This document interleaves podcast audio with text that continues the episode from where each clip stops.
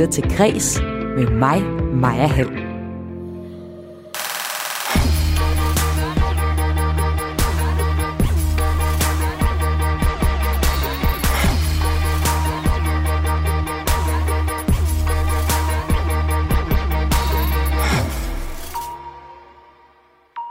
Skal vi ikke bare lade de kedelige museer dø? Det spørgsmål stiller jeg i dag i vores sommertema Kultursamtaler, hvor jeg genbesøger de sidste halve års mest interessante debatter sammen med et panel. Der er også andet på programmet i Kreds i dag. Lige nu er der modeuge i København, men tøjmærkerne er slet ikke så grønne og bæredygtige, som de gerne vil give sig ud for at være, beretter modeblokker. Du kan her i Kreds også høre reaktioner på, at afstandskravet nu bliver fjernet for biografer, teater og kirker. Velkommen til Kreds. Mit navn er Maja Hall. High.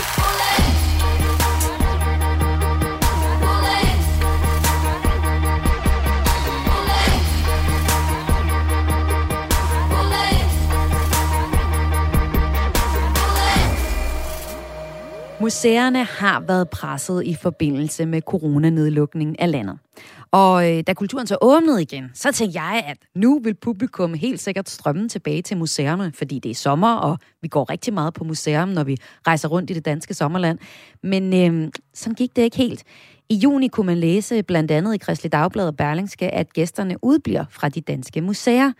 Og øh, selvom folk, altså det skete jo egentlig selvom, at folk kunne begynde at få et coronapas og ikke skulle testes hele tiden, men de brugte altså ikke de der øh, coronapas på museerne. Hvad skal du bruge dit coronapas til? Altså det øh, her lige nu er sådan set egentlig bare, hvad hedder det, for en sikkerheds skyld. Øhm, men ellers ordinært set, så vil jeg nok bruge det til primært at komme i fitnesscenter. Hvad skal du bruge dit coronapas til i dag? Vi skal en tur på, til frokost på restaurant i morgen. Hvad skal du bruge dit coronapas til i dag? jeg skal på bar have øl med mine veninder. Og det er lang tid siden, I har været det, eller hvad? en uge siden. så det er ikke så lang tid siden. Men uh, ja, here we go igen. Ja, Ja, træning, restaurant og øl, det var altså det, folk ville bruge deres coronapas til, da min kollega Lene Grønberg Poulsen besøgte en øh, coronatestkø i det nordlige Aarhus tilbage i juni. I en befolkningsundersøgelse foretaget af Nordstat for Dansk Erhverv angav mere end hver tiende børnefamilie, som vil på museum eller i en zoologisk have, at de forventede i mindre grad at gøre det på grund af krav om coronapas. Og for nogle museer, der gik øh, genåbning altså virkelig skidt. Et af dem var Vikingmuseet i Roskilde, hvor man i forbindelse med genåbningen mistede 92 procent af gæsterne sammenlignet med et normalt år. Det kunne fortælle i øh, kreds sidste i juni. Hvordan kan det være, at øh, I har mistet så mange af jeres besøgende? Det er jo fordi hovedparten af vores besøgende, de kommer fra udlandet og internationale turister, som er på besøg i Københavnsområdet. Øh, og når sådan en krise rammer, og landets grænser bliver lukket, og turisterne udebliver, øh, så rammer det virkelig også hårdt. Det sagde Tina Damgaard øh, Sørensen, der er museumsinspektør, og det sagde hun til min kollega Astrid Date. Og jeg skal her i den næste halve time, der skal vi diskutere museernes nutid og også fremtid. Og jeg skal ikke gøre det alene, jeg skal gå og snakke her med mig selv. Jeg har skam et panel med, og dem vil jeg sige velkommen til nu. Først velkommen til dig, Mads Kæler Holst, direktør hos Moskov Museum. Tak for det. Og også velkommen til dig, David Olsen, souschef og museumsinspektør ved Industrimuseet i Horsens. Tak for det. Øh, det man jo kan slå fast, og det har jeg jo lige slået fast i oplægget her, det er, at det ser rigtig skidt ud mange steder. Og derfor så kunne man lidt have lyst til at sige, altså, de steder, der ikke rigtig kunne overleve corona, altså virkelig er svært ved at få gæster ind, skal vi ikke bare lade de museer dø? Hvad siger du, Mads? Altså, jeg ved ikke, om corona er det bedste øh, sådan udgangspunkt for at tage den der diskussion om, hvilke museer, der skal fortsætte, fordi det er jo sådan en meget ekstraordinær situation. Altså, jeg tror, det, der bliver afgørende, det er jo at se nu her, hvor vi er på den anden side, hvor lander vi så henne?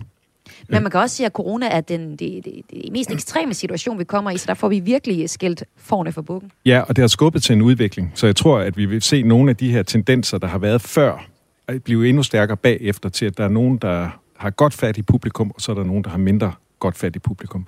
Så jeg tror, at det kommer til at sætte et spørgsmålstegn ved, om alle stederne skal fortsætte. Fordi det er klart, hvis man ikke har ret mange besøgende, så er det i længden svært at opholde, opretholde sådan legitimiteten som museum. Hvad siger du, David Olsen? Skal vi øh, holde nogle af de her museer, der ikke kan tiltrække gæster, kunstigt i live?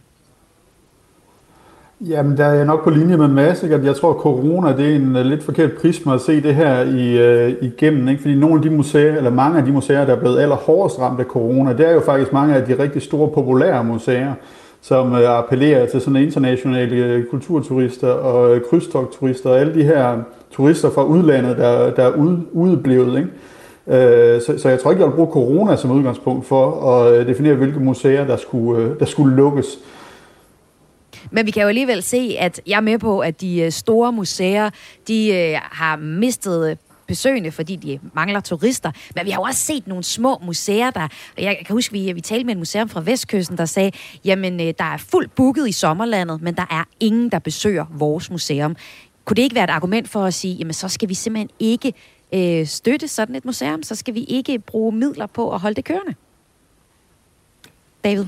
Øhm, jo, det kan man sige, altså i længden, hvis, øh, hvis et museum i længden ligesom øh, underperformer og kontinuerligt tiltrækker utrolig få mennesker, så har man jo et kæmpestort legitimitetsproblem. Øh, men det er, jo sådan en, øh, det er jo sådan en snak, vi skal have i forbindelse med, med vedtagelsen af en ny museumslov, ikke? hvor man ligesom ligger skæringspunktet. Øh, hvor populær skal man være, eller hvor upopulær skal man være øh, rent besøgsmæssigt, før man, øh, før man skrider til at fratage en statsanerkendelse, for eksempel. Ikke? Ja, for man kan jo også tale om, at der er et museum, der løfter så vigtig en opgave, at øh, besøgstallet ikke altid er det, der skal være afgørende for dets overlevelse. Og det er nogle af de ting, vi skal tale ja. om her i øh, den næste halve time. I to, jeg har inviteret jer indenfor, det er, I repræsenterer jo to forskellige museer, og øh, det er Industrimuseet i Horsens. I fortæller historien omkring industrialiseringen i Danmark. Og så er det Moskov Museum fra Aarhus, som øh, fokuserer på arkeologi og etnografi. Og her kan man for eksempel jo se gravbællemanden. Og så er museet også ret bekønt, berømt bare for stedets arkitektur. Og jeg to, I er museer, som jeg ikke vil betegne som kedelige museer. Og jeg ved godt, kedelige museer, det er sådan rigtig smagsdommeri. For mig så er et kedeligt museum, det er sådan et med en masse grå plancher og kulturgenstande, der ligger sådan støvet i en stabel. For eksempel kan jeg huske, at jeg engang så et museum, hvor en hel masse pilespidser bare var sådan samlet i en bunke. Det er, hvad jeg vil kalde kedelige museer. Men øh, for at vende tilbage til jer og jeres situation, kan jeg godt lige tænke mig at høre. I er ikke et kedeligt museum. Hvordan har i egentlig klaret jer her i den her sommer, hvor, hvor vi har været præget af, af corona igen i år? Mads Kæler, Moskov Museum, hvordan har I klaret det? Vi havde øh, ligesom rigtig mange andre en sløv start. Altså det med, at der var de her restriktioner, som blev ved med at være på museerne, modsætning til mange andre steder i samfundet. Det var lidt som at køre med håndbremsen trukket. Så det tog tid at få gang i det. Men da vi så kom ind i sommeren, så er det faktisk gået ganske godt, og vores juli har faktisk været bedre, end den var i 2019, altså på, før coronakrisen.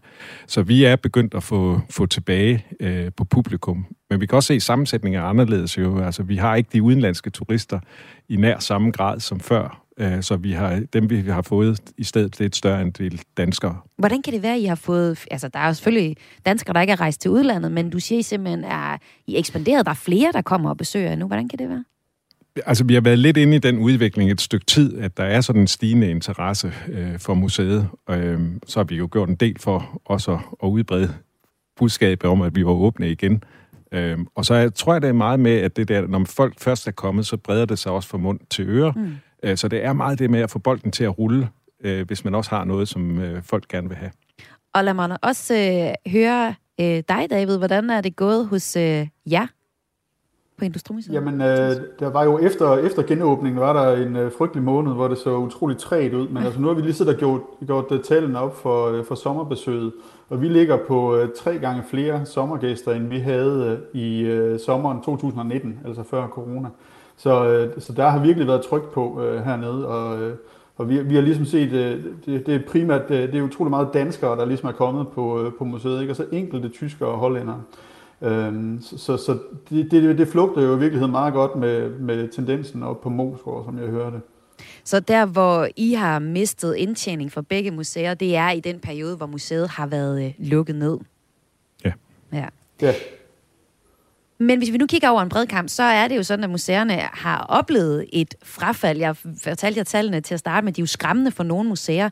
Hvorfor tror jeg, at det lige er museerne, der har, der har oplevet det her helt store øh, frafald? Jeg kan starte med dig, David. Jamen, det er jo nok en eller anden sted, der er jo nok en naturlig fødekæde sådan i oplevelsesøkonomien, ikke? hvor man er ude og, ligesom jeres indslag viste, ikke? hvor man lige er ude og, og øh, drikke bajer først, og øh, mor sig med sine venner og gå på restaurant, ikke? og så, så, tager man museet, så tager man museet, når man kommer til det. Ikke? Det, det, det tror jeg har spillet ind. Ikke? Så nu hvor øh, afstandskravet bliver helt fjernet her i weekenden, kommer det så i den grad til at kunne ses på museerne, masser af det, du forventer? Jeg tror egentlig, vi har taget sådan rundet øh, den der barriere, der var med det. Ja. Men, men jeg tror altså også, en del af årsagen til, at museerne var, havde svært ved at komme i gang, det var jo, at de blev ved med at være underlagt nogle restriktioner, som ikke var der ret mange andre steder. Og så er vores øh, publikum, det er jo sådan et, altså det er egentlig en underlig kontrast af, for det er jo et meget ansvarligt publikum. Og jeg tror simpelthen også, det sendte signal om, at øh, det her var noget, man ikke skulle gøre endnu. Øh, så derfor var det svært at få, få Hvad mener du gang med, i det var et, er et ansvarligt publikum, som I... Øh... Jamen, det synes Ja. jeg, vi, vi har et, det kan vi opleve, når vi har altså, øh, besøgende, også her under corona. Ja. Ja. De er meget opmærksomme generelt på øh, at holde afstand og øh, opføre sig sådan ansvarlige i forhold til den der smittefare.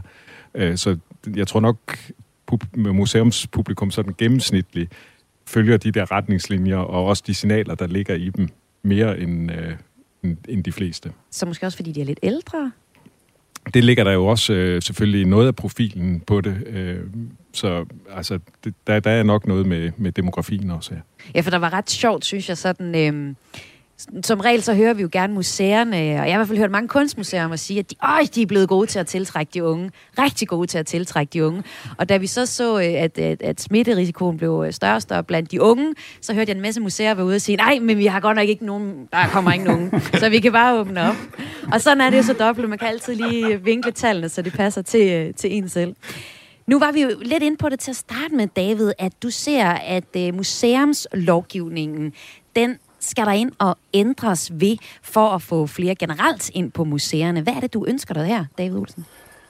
Nej, men det, ja, det ved jeg ikke, om det er lige præcis er det, der, der gør sig gældende, men altså, øh, hvad kan sige, det, det er jo egentlig, jeg tror, der kommer en eller anden revision af det her med at se, øh, det her meget stærke museumsparadigme, der har været med at se museerne som en forretning. Ikke? Mm. Øh, at der kan man sige, noget af det, der ligesom har været oplagt her under øh, corona, det er jo, at de her forretninger, de har været utrolig nødlidende. Ikke? Altså dem, der har haft den største forretning, har været de mest nødlidende, øh, og har haft øh, størst brug for, for at der ligesom er blevet postet, øh, postet nogle statslige eller kommunale øh, midler. Øh, Og når du siger stor en- forretning, David, så mener du der, hvor de har deres egen indtjening, og om, altså der, hvor de, hvor de har brug for at tjene nogle penge for at Dem- holde sig i live. Ja.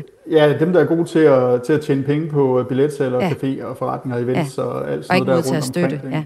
Ja, at der kan man sige, at øh, som øh, museumsloven er nu, der må man jo faktisk ikke generere overskud, altså spare op til dårlige tider, ikke? og det er jo blevet virkelig udstillet her. Øh, altså det, det er en underlig forretning, man så lige pludselig har, ikke? Når, man ikke, øh, når man ikke øh, har så meget at stå imod med. Ikke?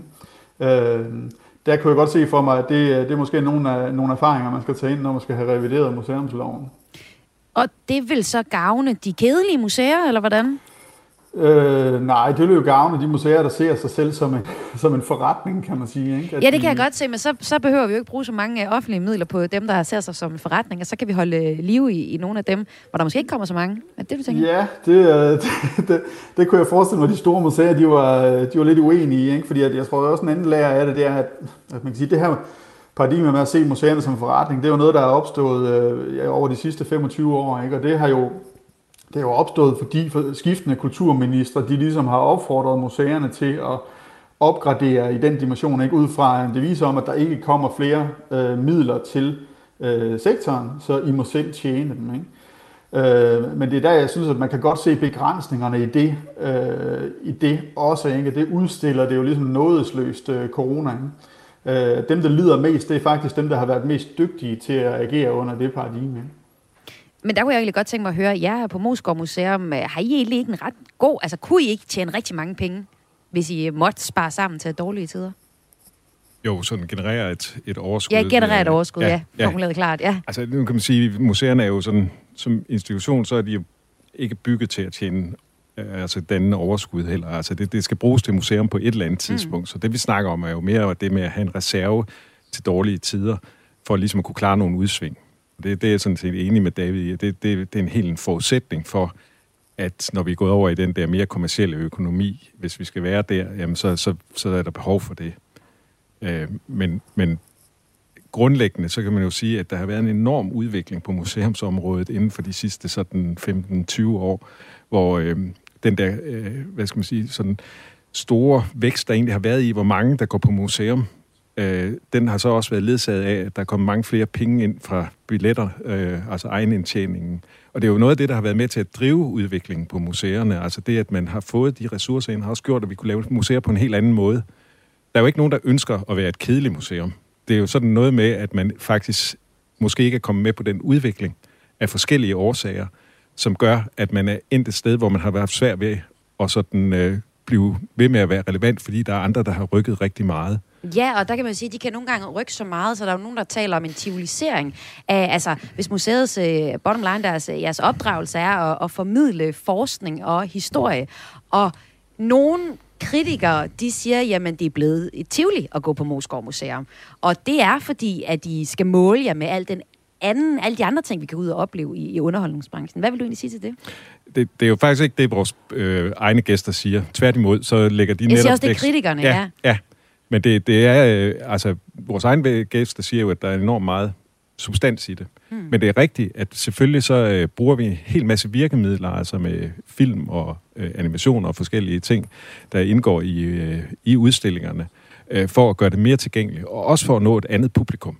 Så det, det er jo sådan set ret bevidst, at selvfølgelig så kan man sige, at hvis der er sådan et kernepublikum, der gerne vil have det her museum med tingene, der står sådan i ophøjet ro, og man så går og sådan reflekterer over dem, jamen så er det ikke det, vi gør længere. Altså vi, vi fortæller historier øh, på Moskov, øh, men vi gør det stadigvæk med rigtig meget vægt på, øh, på substansen i det, øh, i historierne. Og det, det, det tror jeg simpelthen er afgørende, også for at vi når ud til de her langt flere øh, og andre målgrupper end tidligere.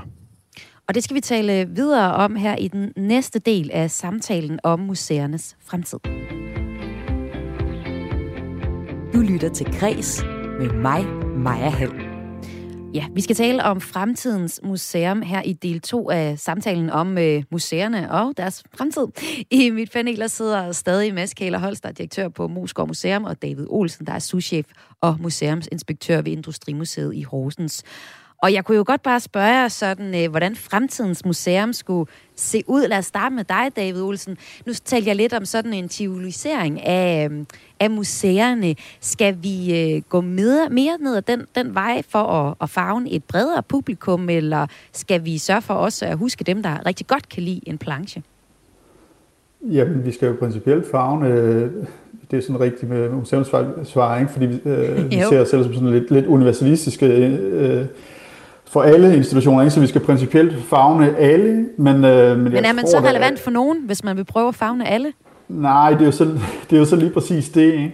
Øh, men jeg tror måske, at vi skal være, blive dygtigere til at se øh, museerne som havende forskellige forser. Øh, at det ikke er det enkelte museum, der skal ramme alle målgrupper, men at den samlede øh, bestanddel af museer rammer øh, så vidt muligt alle målgrupper. Ikke? Øh, det, det, det, det tror jeg mere har noget for sig, og vil kunne, øh, kunne, virke, kunne virke bedre, øh, end, end det her med, at hver enkelt museum skal ramme alle. Og hvad siger du, Mads Kæler? Hvordan øh, forudser du fremtidens museum? Jeg tror, at øh, der i virkeligheden at der er ved at ske sådan lidt en øh, udkrystallisering af forskellige typer af museer. Så det er ikke bare målgrupper, mm. men det er faktisk også indholdet øh, som også er ved at blive øh, forskelligt på de forskellige museer. Så vi har nogle museer, som bliver de her store attraktionsmuseer, som har et stort publikum, øh, og øh, som øh, dermed også har store ressourcer til at løfte ret mange opgaver. Så har vi så også nogle, som vælger en lagt mere sådan øh, øh, lokal opgave, altså et vigtigt grundlag for at skabe et bæredygtigt lokalt samfund. Øh, og så har vi måske også en ny gruppe, som sådan er begyndt at, at vise sig, som jeg tror bliver mere markant. Altså det er sådan nogen, hvor de har en aktivistisk dagsorden.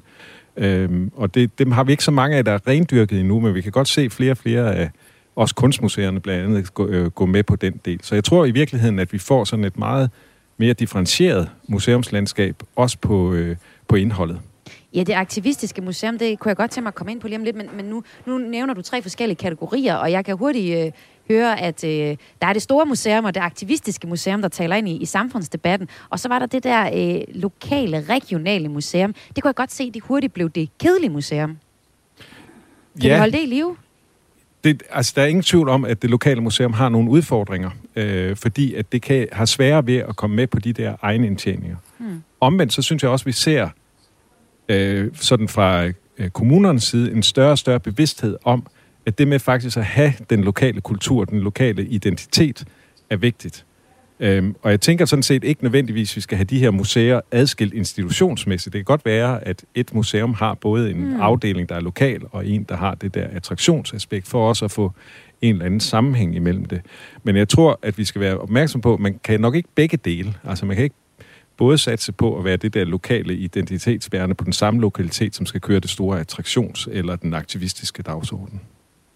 Og nu lagde jeg jo ud med at, at tale om kedelige versus øh, spændende museum, museer, og øh, vi skal prøve lige at vende det her med, om, om museerne skal være mere underholdende og låne af for eksempel fiktionens øh, verden. Øhm, senest har vi set Nationalmuseet, de har lavet en ny vikingeudstilling, øh, Toget, og de har en, en del to i udstillingen, som faktisk var en fik- fiktionsfilm. Det fortalte vi her i Kreds om sidst i juni. Ja, altså, vi, vi har fundet ud af, at, at fiktion er et virkelig godt øh, greb til at øh, få folk engageret i fortiden og få folk til at stille nye spørgsmål til, til de genstande, vi har på museet og de historier, som vi gerne vil fortælle. Så, så øh, vi ser ikke sådan et misforhold mellem fiktion og, og fakta nødvendigvis. Det, vi mener, det er noget, der kan styrke, øh, altså at fiktionen faktisk kan styrke ens øh, lyst til at lære mere og lyst til at øh, stille de fede spørgsmål til fortiden. Så, så det er helt bevidst. Sagde her Andreas Tolstrup, der er oplevelses- og læringsdesigner på Nationalmuseet. Så David Olsen, når du hører det her, hvor langt tænker du så, at man skal gå med formidlingen? Jamen, når jeg hører det her, så, så, øh, så som øh, historiker og som museumshistorisk interesseret øh, menneske, så synes jeg, det er utrolig morsomt, fordi det er faktisk næsten en gentagelse af en diskussion, man havde for 100 år siden, mm. da, da Peter Holm, han skulle, han skulle flytte, hvad hedder det, borgmestergården ud til landsudstillingen i 1909, ikke? og øh, konservative museumsfolk omkring Aarhus Museum, de synes, at det var kitsch og imitation og, øh, øh og flytte den fra, den fra dens oprindelige placering. Ikke? Øh, da, den blev, da man etablerede den gamle by, der var det Sofus Møller fra Nationalmuseet, der har saleret mod øh, hele projektet. Ikke? At det der med at dyrke det uægte og sande og opbygge øh, interiører, som øh, ikke havde ligget i bygningen oprindeligt og, og alt det her. Ikke?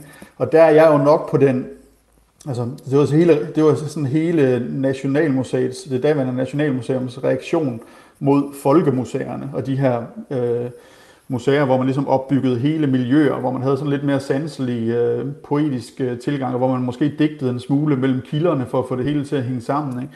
Det er jo den tradition, jeg selv også er rundet af. Det er den tradition, Industrimuseet bygger på. Øh, og jeg, var selv, jeg arbejdede selv i levende museum oppe i den gamle by som historiestuderende. Ikke? Så det, er ligesom, det, det, ligger sådan dyb, det ligger dybt i mig, det, det, det, kan man, det kan man godt, øh, man kan godt bevæge sig derind, uden at det overhovedet bliver, bliver anløbende. Ikke? Og så er det jo bare sjovt, at det er en diskussion, vi også havde for 100 år siden. Jamen, så kan man jo egentlig spørge, det kan jeg jo spørge dig, Mads Hellerholz, kan man overhovedet leve, overleve som museum? Altså, vil de på en eller anden måde naturligt dø museer, der ikke er med på præmissen om at udvikle sig i den øh, forstand, altså at trække forskellige fortælleformer ind i museet? Altså nye fortælleformer? Jeg tror, det er helt afgørende at trække øh, nye former ind. Øh, det, det der er, og, altså, nu kommer jeg jo fra et arkeologisk museum. Mm. Der er selv forestilling om, at man overhovedet kan arbejde med det her, uden at have fantasien med i spil. Den er sådan helt absurd, ikke også? Fordi at der er simpelthen så langt mellem de der brækker, at der skal vi fylde noget ud, også selv i vores mest øh, altså sådan mellem knogleresterne, der ja, skal ligesom uh, findes skal på der, her. Ja. Det skal der. Så der, selvfølgelig er der altid fantasi med i det, også, også i selv den der mest sobre forskning. Det, det er der. Øh, Men det, kan det blive for fantasifuldt? Det kan det. Ja, og, har du set eksempler på det? Ja, det, altså det synes jeg godt, man kan se nogle eksempler på. Der, hvor det er, det er jo, at, at museet lever jo også af både at have... Altså det er virkelig noget, der aktiverer folk. Det er det der med, at der er en autenticitet, og et eller andet sted også, at der er en rigtighed i det, vi, øh, vi laver. Altså den der autoritet, der også ligger i museet. Det tror jeg faktisk er sådan noget, man har været lidt forsigtig med at tale om det, men jeg tror faktisk, det er rigtig, rigtig vigtigt, at man ser, at man skal have den der troværdighed med sig hele vejen. Og det må det her fantasielementer ikke komme til at undergrave. Men har du set eksempler på, hvor, hvor autoritet, altså, autoriteten fra museets side er frafaldet, fordi man har været for kreativ? Jamen, det kan man jo godt se uh, i bagspejlet nogle steder, og det, vi har jo haft den der Jim Lyngvild-diskussion, der har kørt meget, ikke? Også, ja, prøv at genfriste ja. Det, der, der er det jo helt klart, at Jim Lyngvilds projekt uh, omkring de her portrætter, han lavede af vikinger, uh, det var sådan et det var i virkeligheden næsten en form for kunstprojekt, hvor han hentede inspiration fra vikingetid, men egentlig fabulerede også på tværs af nogle øh, fakta, der egentlig var i, øh, i det arkeologiske materiale. Og så, så, så bliver det sådan, altså decideret noget, vi ved er forkert, der også sniger sig ind. Og det, det bliver problematisk, fordi så, så, så er man sådan ligesom ude at sige, jamen så kompromitterer man egentlig lidt på det. Og det, det var der sådan en faglig diskussion omkring. Så det hørte måske mere hjemme på et kunstmuseum end på et... Øh Ja, og det, det ved jeg så ikke, om kunstmuseerne vil uh, kendes ved. Det skal jeg ikke sige. Det, det, det ved jeg ikke, men, uh, men i hvert fald så synes jeg, altså der, der synes jeg, der var sådan, for mig var der lidt nogle grænser, der blev overskrevet på det ja. projekt, fordi man tilsidesat uh, nogle af, af de der uh, elementer, der giver, giver troværdighed, ikke også? Altså David, du er jo rundet af, af traditionen om, at grænser skal overskrides. Har du på en eller anden måde sagt, hvad, hvad, blev dine grænser alligevel også overskrevet med sådan et projekt her? Ja, men det, jeg, er, jeg er meget enig med, med Mads, at det er ligesom, at det, det ben, der er vigtigt hele tiden at have øje for, det er jo, at det er på en eller anden måde forskningsbaseret, eller på mm. en eller anden måde i, i Det er det, der er definerende for museet. Ja, det er det. Det er mm. det, at, den, det, at museerne ligesom har en særlig troværdighed øh, der. Ikke? Så når der, når der ligesom tages friheder og øh, digtes, og hvis det er sådan en ren øh, øh fiktion, så, så, skal det jo på, så skal det deklareres på en eller anden måde. Men altså, hvis bare det er det, så har jeg egentlig ikke noget, øh, noget problem med det. Ja. Jeg synes faktisk også, at vores publikum er ret gode til at øh, skælne. Altså, øh, der skal ikke ret meget til, før at, at de godt kan se, hvornår er det, vi, øh, vi fabulerer, og hvornår er det, at det her er sådan en faktuel øh, formidling. Altså bare sådan, for eksempel Nationalmuseet, når de bruger filmmediet, så afkoder folk det altså som en, øh, en filmisk fortælling, altså et drama, der, der ikke er sådan faktuelt meget hurtigt. Øh, og tilsvarende, så når der er noget, der står på, på plancher og sådan, altså, så, så forventer man noget andet faktuelt i det. Og den, den del af det, de der koder, det er folk altså rigtig stærke til selv at fange. Så det er det på plancherne, der gælder, ikke? Jo, det, det er det jo. nu må jeg huske at læse dem. Nå. Ja. Men altså, nu fik du, øh, Mads, nu fik du opridset nogle forskellige øh, versioner, du kunne se, at, at fremtidige museer kunne, kunne tabe ind i. Og en af det var også den aktivistiske del af det, som jeg synes er ret interessant, fordi nu har I begge to øh, slået på trummen for at understrege vigtigheden af auto, øh, autoriteten på museet. Ikke? Og når man så går ind og øh, deltager i øh, aktivistisk, så går man jo ind med en holdning, og jeg kunne tænke mig lige at, og, øh, at tage lidt fra et indlæg fra Julia Rockher Birk, hun er direktør på Kvindemuseet. Det hed det før. Nu hedder det køn også en del af deres aktivistiske side. Og hun øh, skrev for, for år, jeg tror det er tre år siden i, 19, der skrev hun, at Kvindemuseet har altid været aktivistisk, men nu er museum activism blevet et voksende internationalt fænomen. Hun fremhæver selv museet, øh, der har ved 8. marts, altså på kvindernes internationale kampdag, har Equality March, altså ja, en, øh, hvad hedder sådan, en demonstration for øh, lighed og ligeværd. Og hun understreger selv, at museet blev født i en tid, hvor museumslandskabet og museumlogien undergik et paradigmeskifte. Nu læser jeg op fra, fra indlægget. Men hun siger, at man kan næsten bekræfte Kvindemuseet op gennem 80'erne som et laboratorium for den museumsforståelse, som i 70'erne og 80'erne blev diskuteret og defineret i forhold til demokratisk potentiale, brugerinvolvering og inklusion. Mantraet var From Artifacts to Audience. Altså, det skal handle om mennesker, og det skal handle om det, der er væsentligt for menneskerne. Jeg kunne godt tænke mig at høre jer, fordi jeres museum slår mig ikke som særligt aktivistisk, men det kan være, at, øh, at jeg ikke øh, har ret i det. Lad, lad os høre dig, øh, David Olsen fra Industrimuseet. Jamen, øh, åh, hvad, hvad skal jeg sige? Altså, jeg har det på en eller anden måde, jeg har det sådan lidt dobbelt med det der aktivistiske museum, ikke? Øh, Øh, jeg har det sådan meget stramt med det missionerende museum, der vil give alle svarene, frem for at have en eller anden form for basal tillid til, at folk de selv kan regne den ud. Ikke? Så hvis det, hvis det bliver skåret for meget ud i pap for mig selv, hvad jeg skal mene om noget, så, så strider jeg voldsomt imod. Øh, så det er sådan ud fra min egen, øh, min egen erfaring, når jeg går på museer. Ikke? Øh, jeg mener på mange måder, at vi ligesom skal perspektivere nutidige konflikter, og ikke nødvendigvis, eller og temaer, og ikke underlægge os dem. Og at det er øh, museerne sådan egentlig relevans, det er jo på en eller anden måde at skabe et frirum for alle samtidig sådan lidt selvhøjtidlige og anmasende dagsordner, så vi sådan ligesom sammen med vores gæster kan nærme os historien frit og ubundet. Det er sådan, når jeg bliver meget museumsidealistisk, ja. så taler jeg sådan om det, ikke? fordi det er sådan helt klassisk dannende øh, museum, der er folkeoplysende. Ikke? Øh, når det så er sagt, så er Industrimuseet jo faktisk selv rundet af en eller anden form for aktivisme. Altså vi er jo stiftet i 1977 som et oprør mod det gamle borgerskabsmuseum øh, her i byen. Altså sådan øh, Horsens Museum, der øh, slet ikke fortalte historien om øh, industribyen, men for den ligesom fortalte historien om, om alle de store mænd i byen. Øh, så industribyen, den faldt sådan på mange måder under, under øh, radarskærmen. Så altså et aktivistisk museum, der er et korrektiv til Øh, altså hvis man ser et aktivistisk museum som et museum, der er et korrektiv til Danmarks historien, så er vi sådan set stadigvæk aktivistiske i dag, øh, da vi egentlig med vores forskning og formidling jo på mange måder gerne vil vise, at vi, øh, at vi ikke lever i det postindustrielle samfund, som man, øh, som man så vokse frem sådan fra 1990'erne og frem, ikke? men at industri det i høj grad stadigvæk er en del af fortællingen om det moderne øh, om det moderne Danmark. Jeg er med på, at, at Industri, Industrimuseet har en, en aktivistisk øh, historie, men, men I er jo ikke på den måde aktivistiske med, at I, I har en, øh, en årlig demonstration for nej, det. Nej, så nej. på den måde, og, men er det ikke... Og jeg har et, det, ja? og jeg har det også lidt, øh, jeg har det lidt stramt med selve ordet, ja. altså museumsaktivisme, ikke? Ja. Fordi øh, nu, nu omgås jeg personligt en del øh, nogle borgerlige øh, i, hvad hedder det, folketingspolitikere, ikke? Og hvis jeg siger aktivisme, så, så siger de, at det lyder helt utroligt venstreorienteret. Ikke? Mm.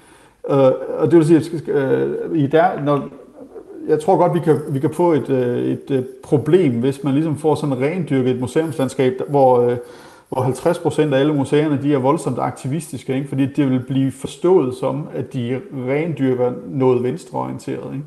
Øh, eller der er altid en venstreorienteret bias, ikke? og Henrik Dahl og Morten Messersmith har jo sådan set også allerede markeret på den her, øh, på den her dagsorden, også på museernes område. Ikke? Øh, så, så derfor er jeg sådan en lille smule varsom med lige at tage det ord i min mund. Ikke? Jamen, øh, lad os også lige, og det bliver her helt til sidst, høre dig, Mads Kjell Holst. Hvad siger du til det aktivistiske museum? Altså, jeg, jeg tror, der vil være aktivistiske museer, der vil komme flere af dem også. Øh, men jeg tror også, det er to forskellige sådan, idealer for, hvad museet skal. Og det er fuldstændig rigtigt. Vi ligger ikke i den der aktivistiske. Det betyder altså ikke, at vi hverken er for mennesker. Altså, der er også sådan lidt med, at man vil tage patent på nogle gode værdier i ja, det, ikke også? Ja. Altså, det, det er vi jo i høj grad også, og vi vil også meget gerne have aktualitet. Men vi har et ideal, som måske bygger på nogle andre dannelsesidealer, om at vi skal levere en platform, hvor folk selv kan danne deres øh, meninger også i højere grad, end at vi vil ind og, og sådan skubbe forandring i en given retning. Der skal være vi er mere sådan en demokratisk platform, hvor folk egentlig får en substans, et perspektiv til at danne deres egne holdninger. Og det blev de sidste ord i uh, samtalen her om fremtidens museum. Tak fordi du var med, Mads Kæler, holdsdirektør på Moskov Museum. Og også tak til dig, David Olsen, souschef og museumsinspektør ved Industrimuseet i Horsens. Du lytter til Græs med mig, Maja Hall. Og øh, modeugen er slet ikke så grøn, som den giver sig ud for.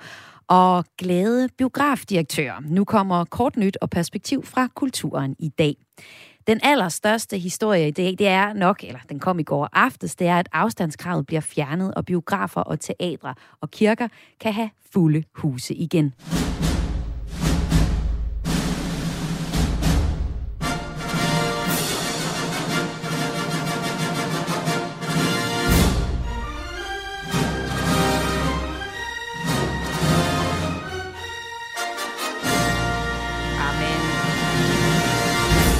Altså, den her lyd, den får simpelthen intro, får simpelthen mig til at sådan stikke hånden ned i en imaginær popcornpose, når jeg hører den her lyd. Det er helt åndssvagt.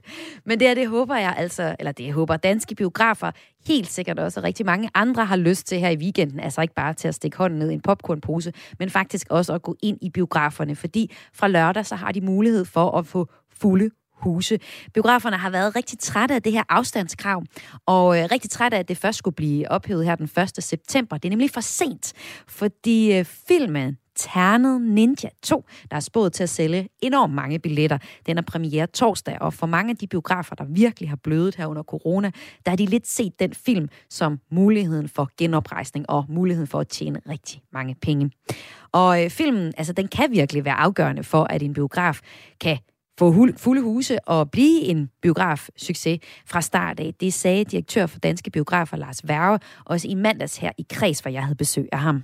Øh, alle film, der, der går godt, øh, i virkeligheden alle film, de sælger mest i den første uge, lidt mindre i uge 2, lidt mindre i uge 3. Og det vil sige, at, at det, der virkelig ville have været toppen for, øh, for mange af vores biografer, øh, nemlig en Terne Ninja 2 for udsolgte sale i en stor del af, af i hvert fald af, af, af hvad hedder det, weekenderne, jamen det kan vi ikke have der, og det betyder jo, at, at de måske godt kan holde udgiften hjemme, men, men, men man har bare behov for at have en, øh, en, en salgssucces nu på et tidspunkt, hvor, hvor der, som jeg sagde tidligere, ikke rigtig er så meget at stå imod med. Og så kan man sige, jamen, kunne de så ikke bare skyde premieren? Jamen, det kan de jo ikke, fordi øh, den er jo for det første, at den er blevet reklameret øh, op i biografer, øh, på sociale medier, i, øh, i andre medier osv., til at den har premiere den 19. august. Og for det andet, så er det jo et kæmpestort puslespil med alle de forskellige mange film, der skal have premiere, og har premiere her i løbet af august og hen i september og oktober. Men en ting, det er jo så corona. Noget andet er, at streamingtjenesterne også har et ret solidt greb om halsen på biograferne.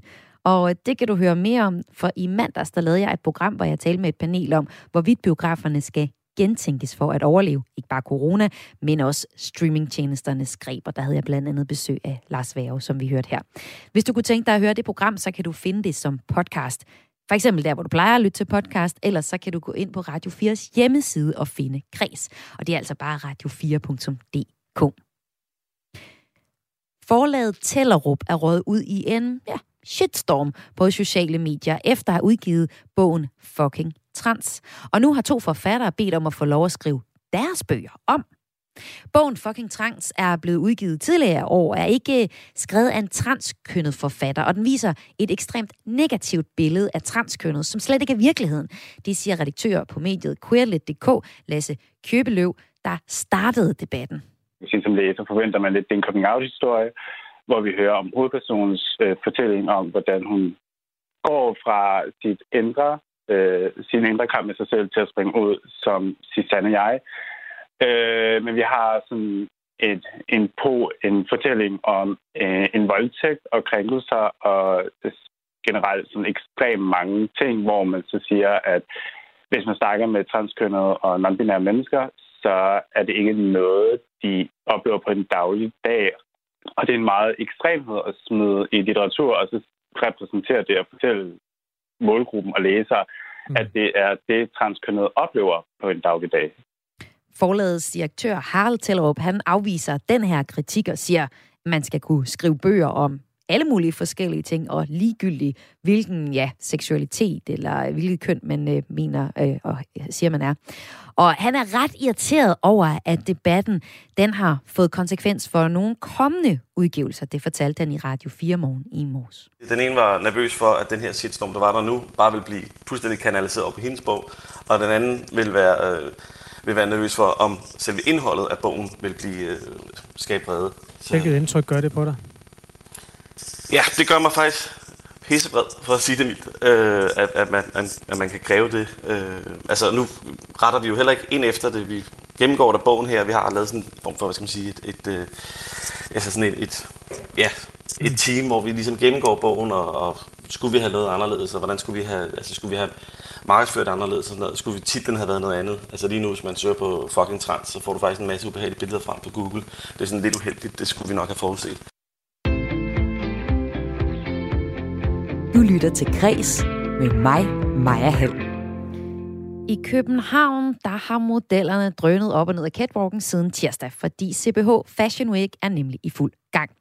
Et af årets og tidens helt store temaer i modebranchen er, som i alle andre industrier, selvfølgelig bæredygtighed. Og øh, CBH Fashion Week fik Ja, lad mig sige, en rimelig hardcore start, da FN's klimapanel øh, startede ugen med at udgive sin seneste rapport. En rapport, der mildestalt ikke var særlig opfølgende læsning. Specielt ikke i lyset af de mange bæredygtighedsproblemer, som modebranchen står over for. Tidligere i dag, der fangede jeg modeblogger og podcaster med et bankende hjerte for bæredygtighed og mode, Johanne Stenstrup. Og jeg fangede hende faktisk direkte på messen på Fashion Week. Johanne, du er ejer af Bedre Mode.nu og også medforfatter til bogen Klæd dig bedre. Du elsker mode, men du er så samtidig også frustreret over de bæredygtighedsproblemer, som modebranchen medfører. Altså, lige nu, så må dit hoved være ved at eksplodere. Ja, det er en, meget, meget mærkelig tid. Øh, man bliver, jeg får lige en mavepuster.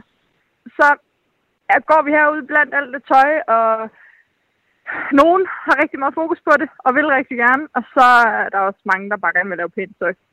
Ja, Johanne, hvor, hvor meget har bæredygtig fyldt i øh, årets øh, Fashion Week indtil videre? Jamen, har det faktisk fyldt rigtig meget. Altså, de fleste sådan, indholdsevents har fokus på bæredygtighed. Det gennemsyrer alle pressemeddelelserne, og der er masser af grønne labels. Øhm, så på den måde fylder det rigtig meget. Alle ved godt, det er det, vi skal i gang med. Men der er også et genåbningskulder og lidt fest og farver. Okay, men er det så dit indtryk, at der reelt bliver gjort noget ved problemet? Altså, øh, præsenterer de forskellige brands nogle reelle løsninger på øh, klimaproblemerne? Altså, det er min, et, det er min opfattelse, at der er rigtig stor ønske om at gøre en forskel. Øhm, de fleste brands, de starter med materialer og øh, prøver at skifte noget ud til økologisk og så videre. Og så er der nogen, der bliver ved det, og så er der nogen, der godt ved, at det er så langt fra at være nok, som noget kunne være. Øhm, så ja, der bliver arbejdet sindssygt hårdt, men de er også i tvivl om, hvad de skal gøre, og hvordan de kommer rigtig i mål med at øh, nedsætte CO2-forbruget ordentligt. Altså, hvad er det bedste eksempel, du har set på nogen, der, der, der virkelig rykker noget med deres løsning? Jamen altså, jeg synes, vi har øhm, set masser af eksempler, men øhm, vi ja, har for eksempel et, øhm, et tøjbrand, som, øhm, som minimum, som, vi har, som jeg har snakket med, som virkelig har, øh, har arbejdet med det her i to år, og, og godt ved, at de ikke er i mål, og det er i virkeligheden for mig det vigtigste. De har øh, de lancerer i år en, en kollektion af noget genanvendt, øhm, men er meget ydmyg om, at det kun er første skridt. Og det er i virkeligheden det, der opmuntrer mig mest. Det er, når man både laver noget ambitiøst, og samtidig godt ved, at der er meget, meget langt igen.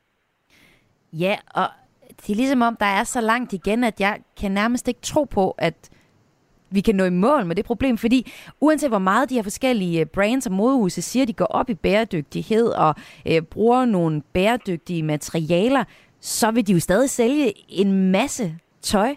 Altså, mm kan du egentlig se, at der er nogle brands, der kan løse, øh, eller i hvert fald øh, ja, løse klimaudfordringerne på, i, i tøjbranchen, uden at afleve sig selv fuldstændig? Det kan de jo på ingen måde alene. Og øh, vi har brug for, at øh, politikerne kommer på banen her, fordi det er en branche, der rigtig, rigtig gerne vil. Men vi skal altså have nedsat nyforbruget og nyproduktionen væsentligt, nogen siger, men øh, altså 75 procent. Og øhm, der er altså brug for nogle helt nye løsninger. Der er brug for noget helt nyt infrastruktur. For eksempel er der rigtig mange brands, som, som godt ved, at deres tøj skal jo have et andet, tredje og fjerde liv de vil også rigtig gerne tjene penge på tøjet flere gange, fordi det er det, der skal til. Hvis de ikke skal aflive sig selv, så skal de jo lære at sælge det samme stykke tøj flere gange øh, på nye måder. Og der har vi altså brug for en massiv satsning fra politisk hold med penge til udvikling og forskning og noget mere lovgivning i den her branche, som jo faktisk er Danmarks fjerde største eksporterhverv og Europas fjerde mest forurenende branche. Så du ser faktisk en løsning i, at, øh, at virksomhederne kan bruge endnu mere genanvendt materiale, og, og, og den vej ned kan, kan de være et mindre problem, end de er lige nu for, for klimakrisen? Altså genanvendt materiale er helt klart en af løsningerne, men en af de store er, hvis de lærer at have, sørge for, at det samme stykke tøj bliver brugt igen og igen, så vi får cirkuleret tøjet, som det er, inden vi begynder at bryde det ned og øh, genanvende det. Så vi skal have gang i mange flere modeller for genbrug og gensalg, hvor vi simpelthen deles om ressourcerne, som de er. Øhm, og, og det kan branchen for eksempel hjælpe med ved at tage deres tøj tilbage og sælge det igen. Men det er så omkostningstungt, og der er simpelthen så stor infrastruktur, der, der er behov for, at vi gør noget fælles. Øhm, for de her brands udvikler noget nationalt eller europæisk, som gør, at de kan tabe ind i det og sende deres tøj ud i den andet og tredje og fjerde liv. Altså, hvor, hvor, hvor også forbrugere simpelthen skulle købe brugt tøj af store virksomheder som H&M og Zara. Ja, eller mindre øh, mellemstore virksomheder, mm. som du finder ned på hovedstrøget i enhver øh, provinsby i Danmark. Det ser helt sikkert for mig, at, øh, at i fremtiden så køber vi meget mere tøj, som er nyt for os, men ikke nødvendigvis nyt i det hele taget. Og virksomhederne vil allerede gerne, de vil gerne lave bedre tøj, i hvert fald mange af dem, slår sig jo også på kvalitet herude. Og øh, så skal det jo også kunne holde til flere liv. Og ja, hvis de, hvis de så ikke skal aflive dem, så er det det, jeg siger, så skal, vi, så skal de til at lære at tjene pengene på tøjet igen og igen. Og så er der jo også forbrugere. Altså når jeg ellers Ja. har talt med øh, store tøjvirksomheder, så siger de, at forbrugerne, de, vil, de, de stemmer jo med pengepungen på det Mm. billigste tøj.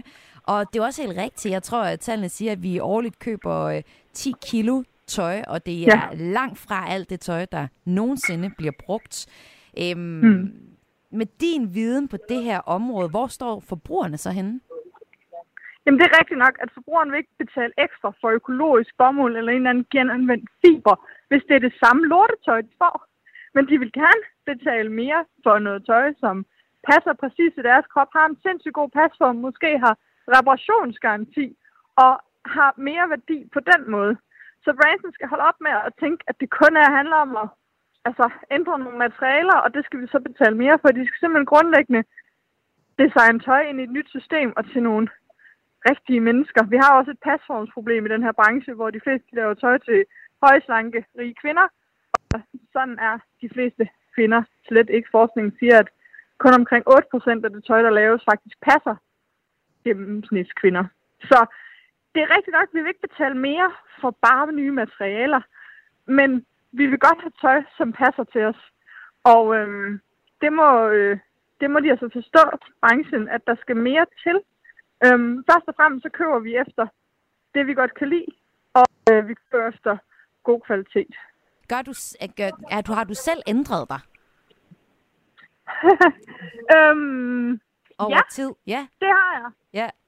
Øhm, jeg har ændret mig på den måde, at jeg startede selvfølgelig med for mange år siden ikke at, at gå op i det. Så begyndte jeg at gå meget op i det, og så gjorde jeg det rigtig svært for mig selv at købe tøj. Fordi jeg kun ville have det, der var allermest bæredygtigt. Og så gik det op for mig, at vi aldrig kommer i mål uden politisk action. Og så gav jeg mig selv lidt mere lov til bare at købe det tøj, der var bedst for mig, som gav mig mest glæde, og så bruge mere overskud på at kæmpe den politiske kamp. Og hvordan gør du så? Sådan har min rejse været. Hvordan kæmper du den politiske kamp? Jamen, Jeg har blandt andet fået et job her hos Lifestyle Design Cluster, hvor vi øh, øh, gennem diverse organisationer lægger pres på, for at vi får noget politisk handling, noget mere lovgivning og noget øh, mere støtte til virksomhederne. Og øh, ligesom på den måde er med til at, at skubbe på. Og øh, ja, bruger meget mere min taletid på at sige, at, at branchen kan ikke gøre det alene. Der er brug for lovgivning og støtte.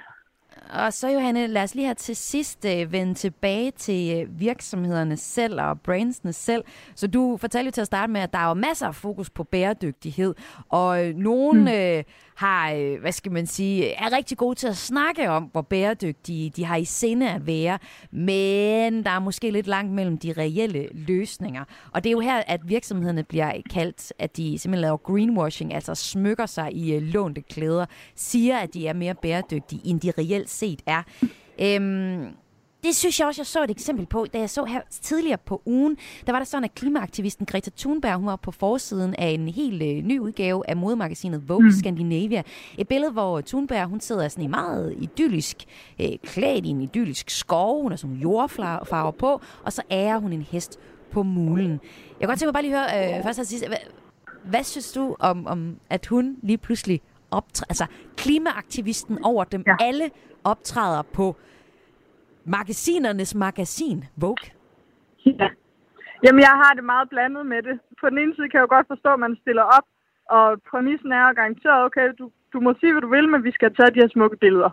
Øhm, iklædt noget tøj, du for øvrigt aldrig kunne tænke dig at købe. Øhm, fordi hun jo selv udtaler, at hun ikke køber nyt tøj. Så jeg føler på en måde, at de meget markedsfører sig til mig. Typen, der godt kan lide tøj, men også godt kan lide klima. Så, øh, så er der sådan en hat-track på. Selvfølgelig skal jeg købe det. Men samtidig så, så får hun også sagt nogle gode ting, og bliver citeret, og vi taler om det. Øhm, og det er jo godt at få, få den samtale rejst. Jeg er dog bange for, at den sådan, hvad skal man sige, almindelige modeforbruger bare ser det som endnu en artikel, og ikke lige tænker videre over det. Ja, altså i Om det er artiklen, greenwashing, der, det ved jeg ikke. Jamen, i artiklen, der, der, der kritiserer hun jo modbranchen og siger, at det er noget problem. Et Præcis. kæmpe problem, at hun ikke købte tøj i tre år. Det var for øvrigt brugt mm. tøj, det sidste, hun købte. Det, hun så har på, skal man sige, det, til, til magasinets øh, forsvar, det er også tøj, der er lavet af genanvendelige materialer igen. Mm. Men altså, selvom hun bruger interviewet til at kritisere modbranchen øh, for dens øh, klimaaftryk, ender hun så alligevel ikke med at, at legitimere, øh, legitimere øh, branchen fuldstændig? På en måde jo, og på en måde ikke. Altså, præmissen er jo altid flotte billeder og en tekst. Og jeg tror netop, det kommer an på, hvad det har effekt, og det ved vi ikke før om nogle år. Jeg ser det meget sådan bæredygtighedskommunikationsmæssigt. Lige nu der er vi i nogle mudrede år. Det er godt nok noget miskmask af kommunikation, og netop stærke budskaber, flotte billeder, hvor er den reelle forandring. Og vi må se, hvor det lander om nogle år. Måske var der rigtig mange, der læste det interview og ændrede sig. Jeg kan være i tvivl om, det er det, der kommer til at ske. Det sagde her modeblogger Johanne Stenstrup, som jeg talte med, og hun er ejer af websitet Bedre Mode Nu, som handler om bæredygtighed og mode. I morgen så vender jeg tilbage til modeugen. Der har jeg en aftale med chefredaktør for Fashion Forum, Carla Christine Brugs Ågaard Strube, der er, og hun er med til at evaluere Copenhagen Fashion Week og til at tale lidt om forholdet mellem kunst og mode. Nu er der lige fire minutter tilbage af kreds, og øh, der kunne jeg godt tænke mig at præsentere en for mig ret overraskende historie. Det handler om OL, og jeg ved godt, at det har I måske allerede glemt, altså OL i sidste uge. Men øh, der kommer OL igen, og næste gensyn, det er i Paris 2024. Og sidste gang, der blev afholdt OL i Paris, det var i 1924. Her vandt en kunstner med rødder i Randers en OL-medalje. Jeps, en kunstner med rødder i Randers vandt altså en OL-medalje. Til at fortælle en historie, så spiller jeg lige lidt Fletcher Henderson fra 1984. Lige til at sætte stemningen, ikke? Egentlig så øh, skal vi jo endnu længere tilbage, fordi vi skal tilbage til skaberne af de moderne olympiske lege, franskmanden Pierre de Coubertin. Han interesserede sig ikke udelukkende rent for de fysiske præstationer. For ham så var øh, idrætten ald- altså den man aldrig is- miste forbindelsen for det omkringliggende samfund, og han synes, at at man skulle betragte idrætten gennem kunstens værksteder. Derfor så indførte man fra de øh, olympiske lege i Stockholm 1912 konkurrencer inden for fem store kunstarter, nemlig maleri, litteratur, musik, billedhuggeri og arkitektur. Kunstkonkurrencerne de blev så afholdt indtil 1948, og Danmark fik i alt ni medaljer til de her konkurrencer, kunstkonkurrencer, som altså var en del, del af de olympiske øh, lege. Og øh, det her det er noget, jeg har læst på Randers Kunstmuseums øh, Facebook-side, der mindede os om den historie. Og de fortalte selvfølgelig om den, fordi altså, at øh, ved OL i 1924 i Paris, der vandt en Randausianer. Han øh, hedder Folmer Bonnen, og han vandt bronzemedaljen i en af kunstkonkurrencerne med sit maleri Togtrækkende Drenge. Og øh, altså, det billede, det kunne man jo godt tænke sig at se, måske. Men det er lidt sværere, kunne vi så finde ud af, da vi talte med Randers Kunstmuseum, at få lov at se det her øh, billede.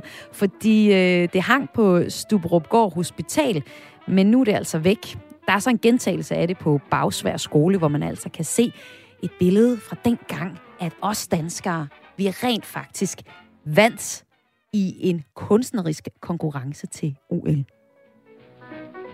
Og så får du lige de sidste toner her fra Fletcher Henderson. Back in your own backyard. Jeps,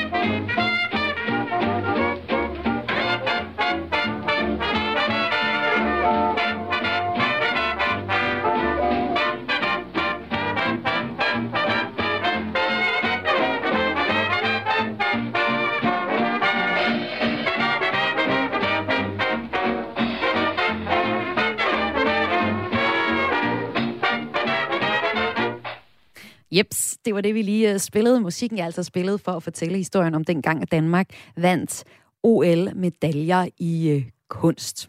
Og det var den sidste historie, jeg nåede i dag her i Kreds på Radio 4. Programmet det kom i hus med hjælp fra Lene Grønborg Poulsen, der altså var med til at tilrettelægge programmet. Mit navn det er Maja Hall. Jeg har været din vært den sidste time her på programmet Kreds. Et program, der sender hver eneste dag fra 14 til 15. Og hvis du ikke fik hele programmet her fra start, eller kunne tænke dig at høre tidligere udsendelser, så kan du finde programmet som podcast.